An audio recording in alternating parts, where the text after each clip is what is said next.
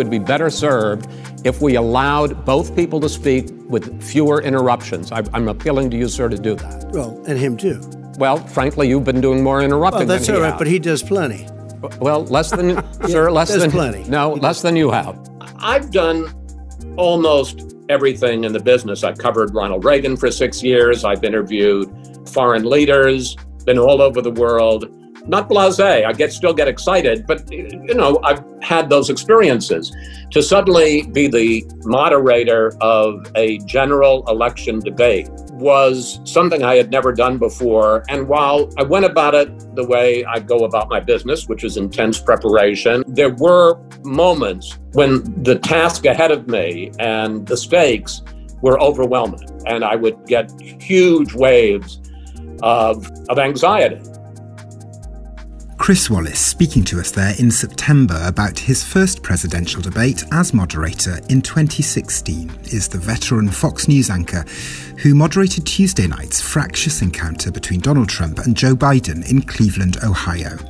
Before Tuesday night's debate, Wallace had vowed beforehand to be as invisible as possible to allow the candidates and the issues in a consequential election year to take centre stage. Well, initially, that's exactly what happened, but not for the reasons Wallace had imagined. He was drowned out by the interruptions and the barracking unfolding on the stage in front of him before intervening in ways a moderator of a presidential debate has rarely had to do before. Wallace told the New York Times the next day that he was disappointed with how Tuesday night's debate had played out. I'm a pro, he said. I've never been through anything like this. Many of us watching the debate at home would have empathised with that statement. Chris Wallace is one of the most respected news anchors and political interviewers in the US. His career spans 50 years and some of the most storied anchor positions in US broadcast news. He was once the moderator of Meet the Press on NBC. He is respected for bringing fairness to his questions, a trait he learned in part from his father, Mike Wallace, the late legendary TV news correspondent. Well, last month, in the calm before the storm of that controversial first debate on Tuesday, I spoke to Chris Wallace about that newscasting heritage and about the state of US media. I'm Thomas Lewis, and this is The Big Interview.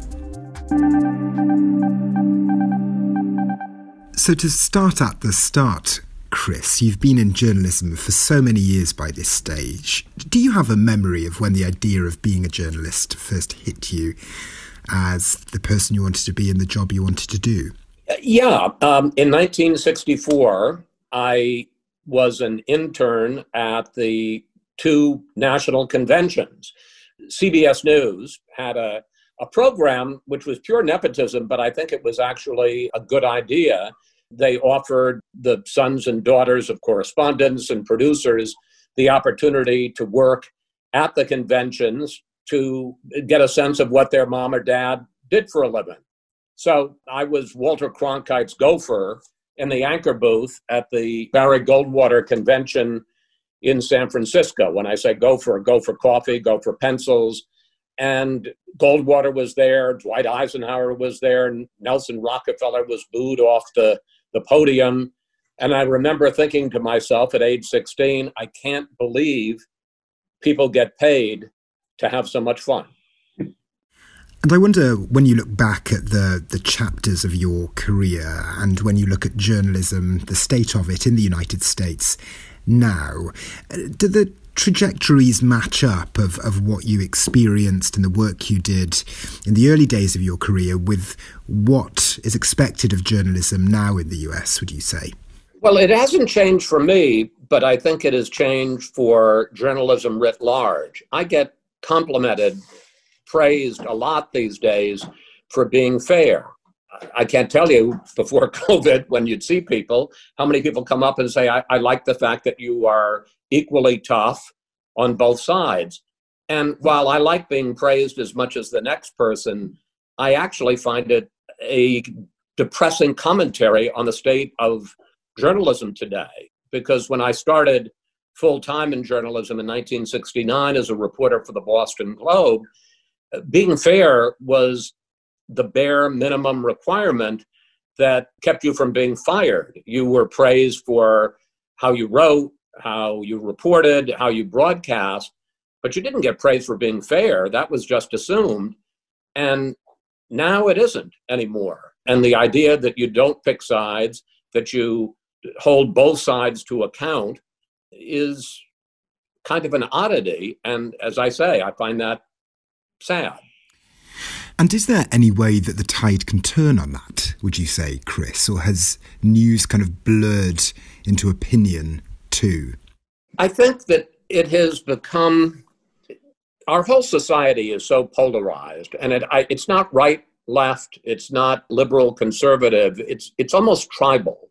You know, I think that what your views are tends to reflect not just your politics, but what part of the country you live in, what your relationship is with faith and organized religion.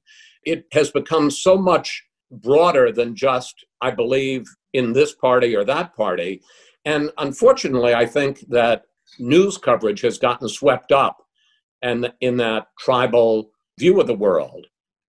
I'm not saying I'm the only person by any means, but it is kind of lonely to be equally tough on both sides, to not pick a party, a belief, a tribe that you're part of, but to try to do what I think is good old fashioned journalism to be neutral. Mm. And that idea of good old fashioned journalism, as you put it there, Chris, in a moment like this, in an unprecedented time in the US and elsewhere, in terms of what people want and the kind of information people expect from journalists. Is there something to be said more broadly about the return to a, a more old fashioned way of, of giving people the news, do you think, and the importance of that? Well, I, I, I think there is, but I don't think that's the way journalism is headed these days. I'm not saying it's going to continue, but when you look at cable news, and I would include all three cable news channels, when you look at at the major newspapers in this country. I can't speak so well or I really at all about overseas. I, I don't see it headed in the direction of fact generally. I, th- I see it headed much more in the in the direction of picking a side.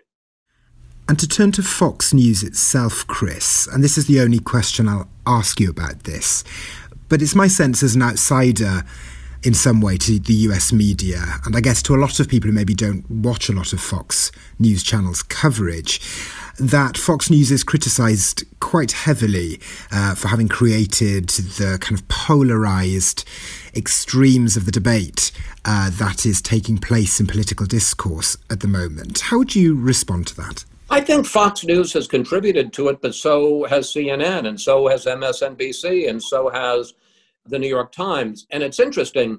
I did a session at Columbia Journalism School, I think in January, February. It seems like a lifetime ago, but pre COVID. And Maggie Haberman, the very able New York Times White House reporter, was there.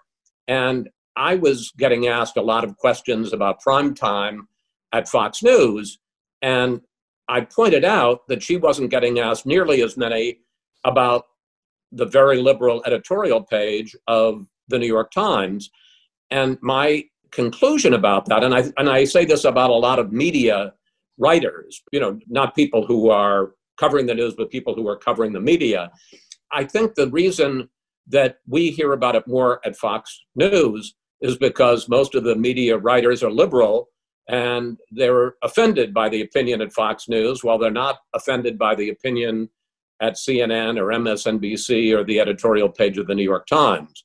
But I think it's just as legitimate a question for them as it is for us. I was actually a student at uh, Columbia Journalism School many years ago by this stage, and I arrived there not knowing a huge amount, uh, I'm afraid to say, about the US media's landscape or the, the giants of US media, past and present.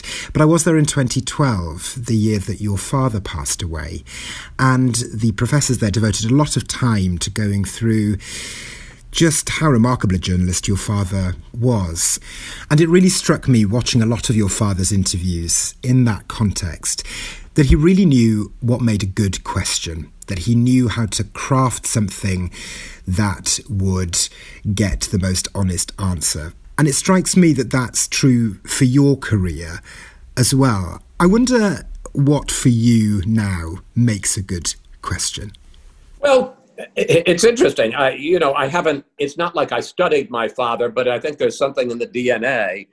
I think the key to a good question is that it be legitimate, that it be fair, that it be grounded in fact, that people, even if it's a tough question, that the person you're interviewing feel it's a legitimate question, not a gotcha question, but that it it be pointed, that there's as little opportunity as possible for the person to get off the subject, the point. In other words, I really I work on my questions and I try to pare them down and make them as lean as possible because to the degree that you have some loose threads in the question, people can pull on those threads and answer that rather than answering the question you're really asking. So I don't know that it's an art form, but it's a skill. And I have to say, when I watch some interviews, I'm frustrated at how I think the interviewer has let the subject off the hook. And, you know, sometimes I do too. But one of the things I try very hard to do, and I think my father tried very hard to do, is to make the question respectful, fact based, and pointed, and hard for the person to escape. I remember, I, I, remember a couple of questions. I remember once when my father did an interview with John Ehrlichman during the height of Watergate, and he just, you, I'm sure you can find it online, and he proceeds to go through this long list of all of the crimes that had been committed by the Nixon administration breaking and entering, uh, obstruction of justice, on and on. And the shot was tighter and tighter on Ehrlichman's face. And then my father ended and said, This all from the law and order administration of Richard Nixon. And there was this long pause, and Ehrlichman said, Is there a question there? And as my father said afterwards, I thought it was the best damn question I ever asked. you know, and I remember Tom Brokaw once saying to me, I think, you know, I think a lot about questions, so it's a very good question for you to ask me. Tom Brokaw once saying, you know, what's a good question? Just say, what do you think of so and so? And I remember I was interviewing Margaret Thatcher in 1982, and it was during the Israeli invasion of Lebanon. And Thatcher was the hardest interview I ever had because she just was so quick, and obviously all the preparation from question time. She was so good at shaping your question to give the answer she wanted to give. The only time there was even a beat of pause on her part is I said to her, and this was at the height of the Israeli invasion of Lebanon, which she very much opposed. I said, What do you think of Menachem Begin? And she flinched just for a second. But I thought, well, I had you there for I had you there for a moment. You've interviewed so many figures, presidents, senior political figures from around the world during your career. Are there any moments, any particular questions that stick in your mind that you felt at the time really landed, that you really got what you were going for when you were asking it? you know, I uh, I remember other people's questions better than my own. But in the 2016 debate that I moderated between Trump and Clinton, I asked about the fact that he kept saying that the election might be rigged. And I kind of broke a little bit away from my moderator's role and said, Mr. Trump, he was then a candidate, one of the things that we pride ourselves in this country is the peaceful transition of power are you willing to say here and now that you will accept the results of the next election? And he said, I'll keep you in suspense. And that was the lead from that debate. And, you know, I, I thought, you know, I often think the initial question is not the most important. I, I almost view that as a, a throwaway to get the conversation started. The key and I'm sure you found this as an interviewer, the key is to really listen and to follow up. And it's the follow up that gets the news. And to look back to the presidential debate of 2016, Chris, you became the first Fox News host to be invited to moderate a presidential debate. You moderated the final debate between Hillary Clinton and Donald Trump. And just reading some of your, your accounts of the preparations for that from a few years ago, what struck me is a phrase you used in which you described the presidential debates as this is civics. This isn't just a television program. This is something very raw and very real. What was the process of, of preparing? What does that process look like when you are asked to moderate a presidential debate? I think it's quite different than being an interviewer because it's a debate and you're there as the moderator, the referee, and it's like being the, the referee in a prize fight. They're the two combatants, and you're there to just make sure it's a good, fair fight. And so, one of the things that I, I, I thought then, and I have thought even more since, is it's not about you. That the best moderator is when the debate is over, that people say, you know, who moderated that debate? I can't even remember. Then you've done a good job because to the degree that you inter- interfere or step in or intrude in the debate, you have not done what you're supposed to do. It's a very different. An interview is is you and the subject, but a debate is the two of them debating, and you're simply trying to facilitate the conversation. And I think unless you're there, it would be pretty hard to imagine for anyone exactly what it's like to be sitting in that seat on your own in front of the two people vying to be the president of the most powerful country in the world. Did you feel exhilarated while you were sitting there? How, how nerve wracking was it? As I say, I can't really quite begin to imagine what an experience that must be like. It, it, it's good that you asked this. I've been thinking about it. So, I've done almost everything in the business. I covered Ronald Reagan for six years. I've interviewed foreign leaders, been all over the world. Not blasé. I get still get excited, but you know, I've had those experiences. To suddenly be the moderator of a general election debate, and it was 20 days before the election. So 20 days later, one of these two people on the stage is going to be the next president was something I had never done before. And while I went about it the way I go about my business, which is intense preparation and sort of gameplay, well, if he says this, how do I, where do I take the debate? There were moments when the task ahead of me and the stakes were overwhelming.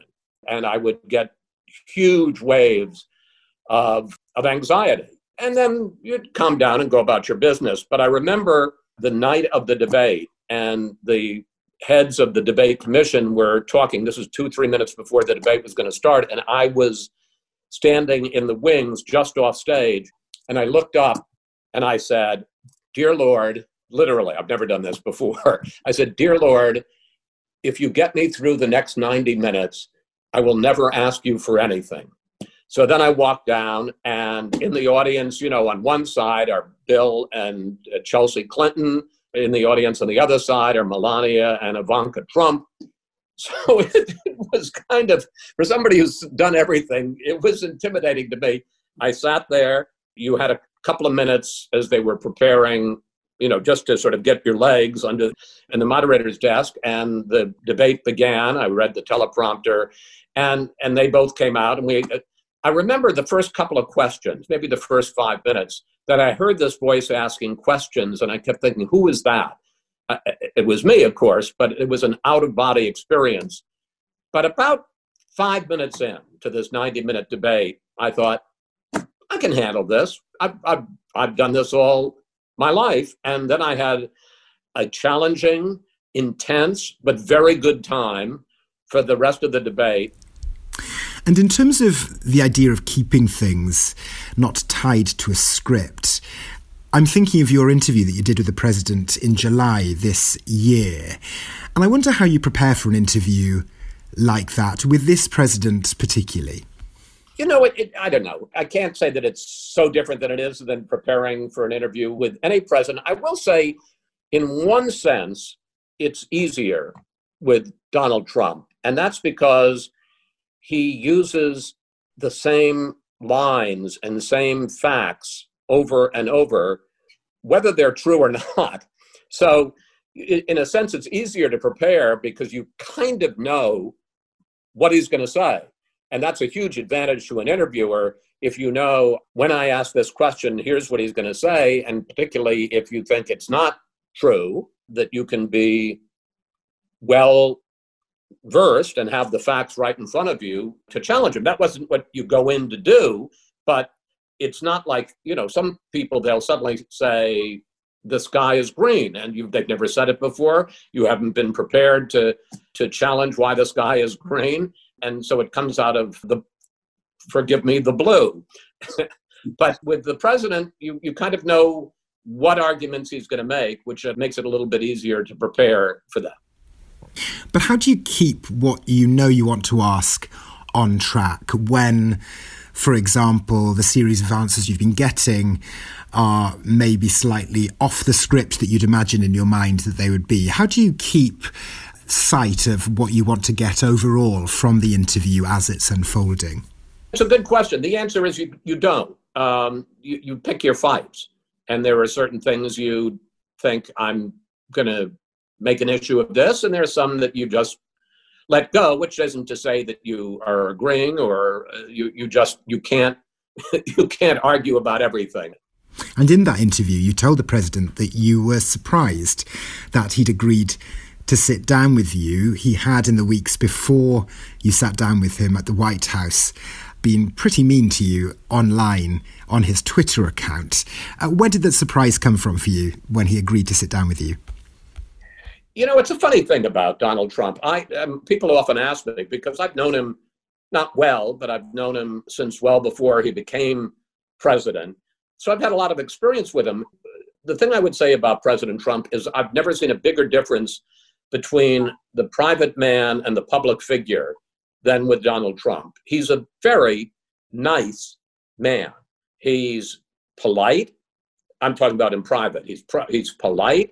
He's considerate. He's interested in you. He asks questions about you, which is very rare for a, a public figure. And then there's the the Donald Trump. I'm not saying that it's all an act, but you know, there's the public Donald Trump. And you know, so on the one hand, he certainly has gone out of his way over the last year, particularly, to write mean tweets about me. And uh, the first time it happened, you know, it gets your attention, even even if you know that it's something of a game on his part.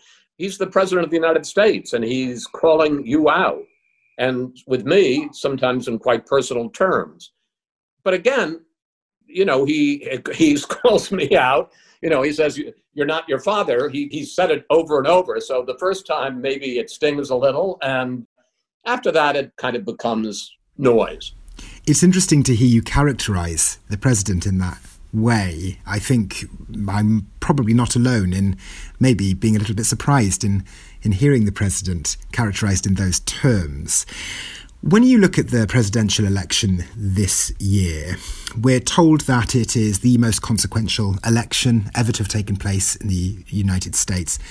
It is undoubtedly taking place in a moment that is without precedent. Does this feel like this is a consequential election for you in the context of all of the other election races that you've covered throughout your career so far? Well, yes and no is the answer. No, in the sense that I think every election that I have covered since I started doing this in 1980 with Reagan and Carter, people have said this is the most important election of our lifetimes. It's really become a cliche. And I vividly remember people saying this about Trump and Clinton four years ago. There was something in your question, though, which I will agree with when you said not that it's, we've not had one that has happened in these circumstances. Well, you know, we've had them in pretty dire circumstances in the midst of wars, in the midst of economic collapses. But 2020, in my long experience, is a, a pretty special and challenging year. We've had this terrible pandemic We've had a, a painful economic collapse. We've got serious racial tensions. We've had each of those, not so much the pandemic, but certainly economic issues and racial tensions in the past. I'm not sure we've ever had all three at the same time. So this does feel more consequential than other elections. And to return to the debate you moderated between Hillary Clinton and Donald Trump back in 2016, I think you described it at the time as being very adversarial. Neither candidate shook hands before the debate began. That's a bit of a convention for these, for these things, pre COVID at least. Do you think that we're going to see a similarly adversarial mood playing out this time around as well? Yes, in terms of these two candidates.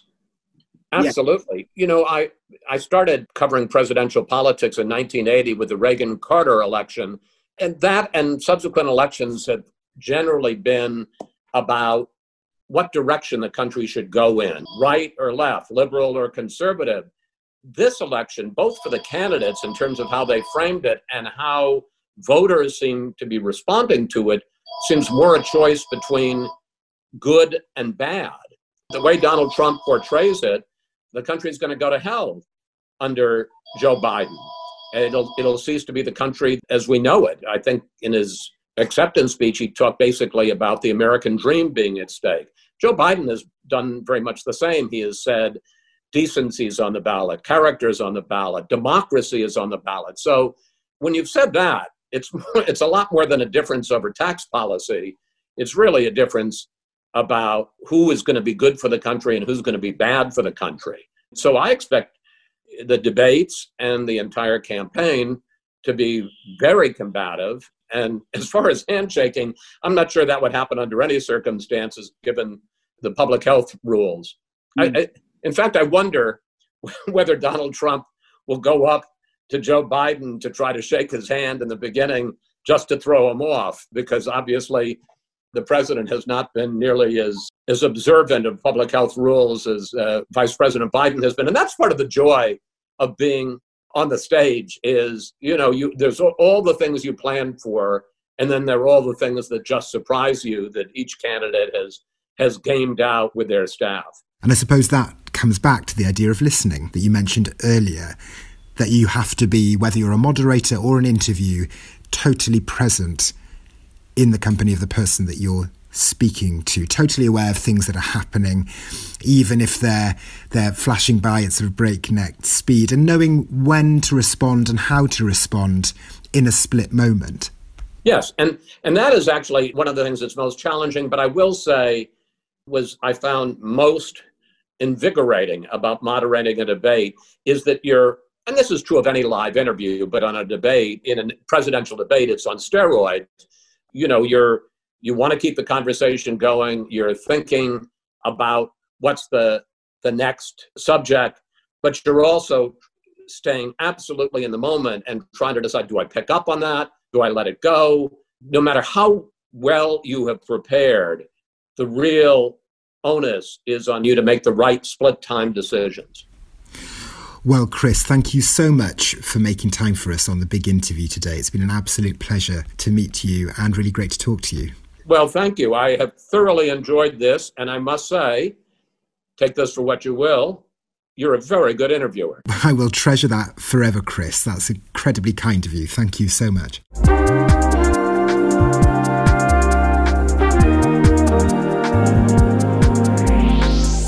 My thanks to Chris Wallace. Chris's new book, Countdown 1945 The Extraordinary Story of the Atomic Bomb and the 116 Days That Changed the World, is published by Simon & Schuster and is available now. You can read our profile of Chris Wallace in the forthcoming November issue of Monocle magazine. The big interview was produced and edited by Yolene Goffin. I'm Thomas Lewis. Thank you very much for listening.